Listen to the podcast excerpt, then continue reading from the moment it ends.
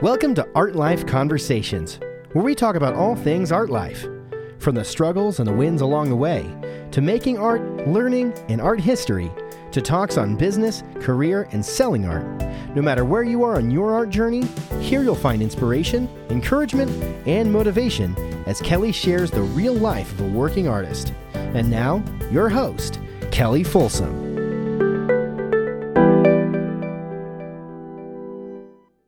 Hello, beautiful, amazing artists. It's Kelli Folsom here, and I want to welcome you back to another Art Life Conversations podcast. Super excited to be here with you today and be discussing this topic as it is really um, freeing whenever you can get this, when you can understand this. You will be able to achieve so much more than you ever thought you could. Um, today, we're going to be talking about labels um, labels that either other people have put on us or perhaps we have put on ourselves. Labels can either trap you or they can transform you. Okay. And so what what might labels look like? So a label might be, for example, whenever I say to somebody um, that, you know, I'm an artist, Okay, that is one label, for example, of identity that I place on myself. There's another version of that label that says I'm a professional artist. Okay, you, there's a difference between artist, professional artist, right? There's another label that might be I am a successful professional artist right so that might be a, la- a label that you you proudly wear as an artist as i do okay um, so another label might be just along those same lines of, uh, as far as artists go might be like i'm a hobby artist. I am an art student. Um, you might not even tell anybody that you're an artist right? You might say something like i like to draw which is not a label that's a, a verb right? Like that's an activity that you enjoy doing. It's not really a label Okay, so a label would say, like, I'm a draftsman, I'm an artist, I'm a creator, right? I'm a creative person, I create for a living. Um, these are labels, and these are labels that um, can transform us, right? Um, other versions of labels might be like, I'm not good enough, um, I'm just always watch out for the word just. I'm just this, or I'm just studying, or I am trying to learn about art, right? Or I'm I'm taking classes. Again, you notice that anyone who says these kinds of things, um, uh, it's not a label. They're just describing the activity that, that they're doing. So what it means is that they don't, they haven't fully stepped into a new version of themselves you know, until they can claim and say, I am, let's say in this example, an artist or a professional artist or a successful artist, um, they haven't yet claimed a label of identity yet that would actually serve them and support them and empower them, right? Um, another label could be you know i am somebody who loves growth. I am i am obsessed with personal growth. It's my top value right? So that's a label. Um, so what that tells somebody that I'm saying that to is it gives them insight into who I believe myself to be, right? Um, so what are some labels that can sometimes um, trap us, right? Labels that can trap us can be labels like I'm an introvert, right? Um, the reason why um, I think it's really great for us to have awareness around our personality. But one thing I know for sure about personality is that personality is not fixed. I've learned this over my lifetime because I was labeled very early on as an introvert. And I was, I was very shy. Um, I've always been an empath since I was a little kid. And um, for, for children, when they're empaths, they do tend to be very shy because they're absorbing a lot. You know, they're just taking everything in, they're taking everybody else's stuff in all the time, which I definitely did. Um, another label that got put onto me um, was that I was too sensitive, okay? Um, these are labels that, you know, as you desire to grow and transform in your life, can actually begin to trap you, right? Because if you truly believe yourself to be an introvert, shy, um, uh, so having social anxiety, nervous around people, right? Um, too sensitive.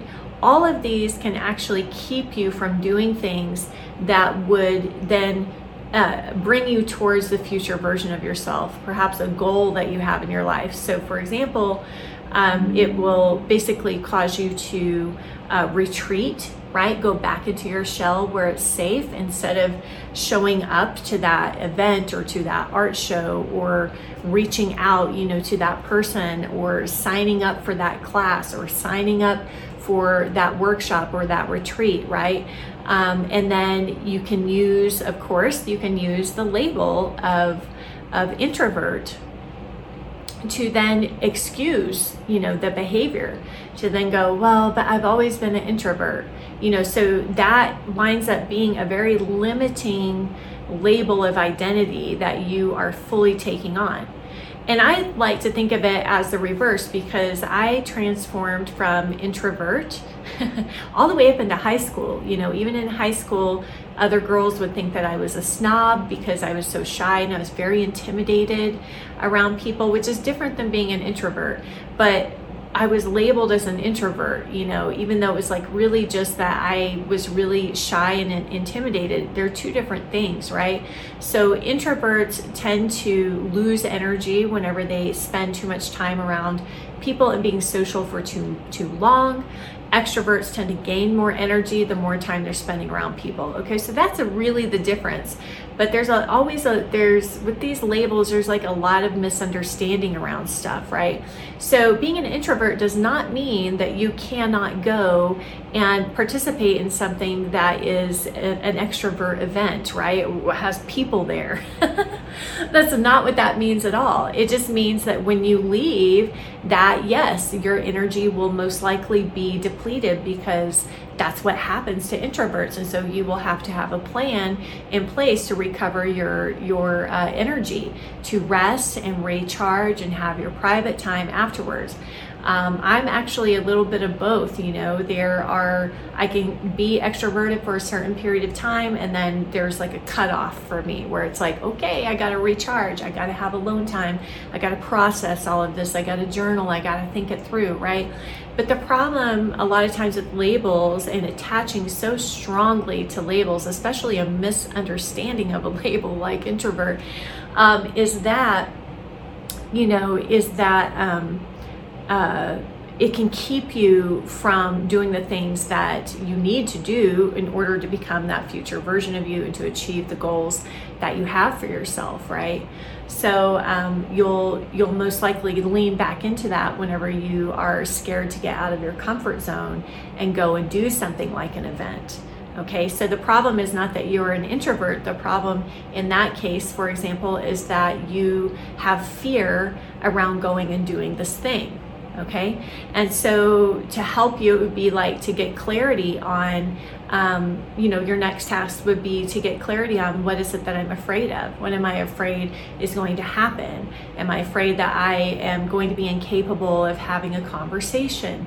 You know am i afraid that i'm going to feel awkward you know um, at this event? Um, so it's really more about like getting clear on like what's the fear underneath the the other way I like to look at this is the flip side of this. It's kind of like saying that an extrovert that an extrovert can can never have time alone, right? Um, like that that's just to me it's just silly. It's like i am technically an extrovert but i spend a great deal of time alone. I love studying. I love journaling. Obviously creating is primarily an alone time thing um, I didn't really mean to turn this into an introvert and extrovert discussion, but sometimes with these these um, abstract concepts of, of identity and labels is like you you want to give you know um, real life examples to them, and that's one that I have seen a lot with artists because a lot of times artists um, a lot of artists are you know introverts um, they naturally love working on their own, you know, and I have seen that label, you know, really trap a lot of artists and kind of hold them back as well. Whereas they would be better served to, you know, um, create like a strategy for themselves um, around dealing with their introversion and setting some personal boundaries for themselves, uh, a personal plan, putting a personal plan in place to, you know, of course, you know, nurture themselves whenever their energy gets depleted. Um, but you know it's it's kind of interesting because extroverts get have fear and all of that too um, around going to events and doing things like that so anyways that's just kind of one very specific example of labels um, i have a friend who you know he's a, a coach and a mentor and he had um, a, they had a client where she was beginning to date somebody who was less attractive than what she normally would date. Um, and so he said that that her girlfriend told her, well, you get to be, you know, you get to be um, the hot one in this relationship. Anyways, it's a really powerful story. You can check him out. His name is Mike Mike Rayburn. Um, and it was a really awesome story. But basically, it was an example of um, she decided, oh, like she had never considered herself the hot one. And so it was kind of this opportunity for her to step into the behavior of, of being a hot one, the embodiment of being, you know, the, the hot girlfriend. She had never really felt that way before.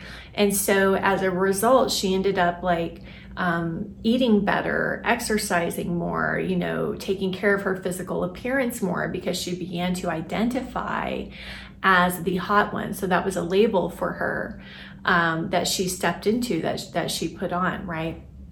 So I just again all of this is to help you to to be able to identify like what are the areas in your life that might be holding you back, that you're allowing to hold you back. Perhaps, you know, I'm sure very subconsciously, um, you know, so much of this is like autopilot under the under the surface and unless we take the time or unless somebody like myself says hey this is really a problem you know to take some time to look at and think about you know um, because if we don't it's like we can take all the action steps in the world but you know if we have underlying labels you know that are holding us back um, you know there's no, no action steps are really going to to help us move through that. So labels can really either keep us stuck or they can transform us um, so much like the woman who decided that she was the hot one and she took that on and she changed her lifestyle and, and changed her view of herself and and she became that. She became that person right? Um, so really think about really think about today as i leave you here those labels. How are they serving you? How are they trapping you? And perhaps how are they transforming you? What labels would you like to release um, so that you can uh, become more empowered, right? Expand your success, expand your growth, expand your consciousness as an artist. Um, and what new labels would you like to take on? You know, um, and again, sometimes a good thing to do here is to look at artists perhaps throughout the centuries that you have admired, you know, and what kind of labels would they have had for themselves? I'm a hardworking artist. I'm a productive artist, right? I'm a successful artist. Um, I'm a money making artist. You know, I'm good at sales. Um, I'm good at marketing. I'm good with people. You know, anything that you say I am, and then after I am, you know, that is a label. That is a label of identity that you're putting on yourself. So if you say I am shy, you know, that is a label of identity that you're putting on yourself. And I would just invite you to consider that are you shy 100% of the time? Is that really truly who you actually are? Or is there, is that like sometimes, sometimes I'm shy, sometimes I feel shy. Um, so try on new labels too. Like it might be like, I am mastering the art of, of, being more courageous at, you know, events and functions. I am mastering, you know, the I'm playing with being more extroverted, for example, might be just a gentle new label, perhaps that you can then tap into. I am brave. I like look at really like what strengths do you possess right now? Because sometimes it's it's like, yes, we might be shy, we might have self-doubt, we might have um, you know, perfectionist tendencies or whatever, but also what are your strengths? You know, sometimes we really lean into these um, labels that that then become like these traps and these weaknesses of, of ours. But really look at your strengths. How can you lean into your strengths more? Like, do are you somebody that um, has devotion, dedication, discipline, perseverance? You know, um, are you somebody that has a great depth of gratitude? You know, how can you use those strengths to then work through um, some of these challenging areas that you're coming up against that you're still, you know, kind of attached to this past version of yourself? Okay, my friends, I hope this, this has been helpful to you, valuable to you. Um, as always, uh, like, subscribe, check out all of the free resources links that I have for you in the comment section below, as well as the Art Life School um, resource for you, and as well as the upcoming Art Stars retreat. Um, and anything else that I have listed underneath there. I always have lots of stuff going on. So you'll want to check underneath the video and see what is happening now. Okay, my friends, much love. Happy creating. Bye for now.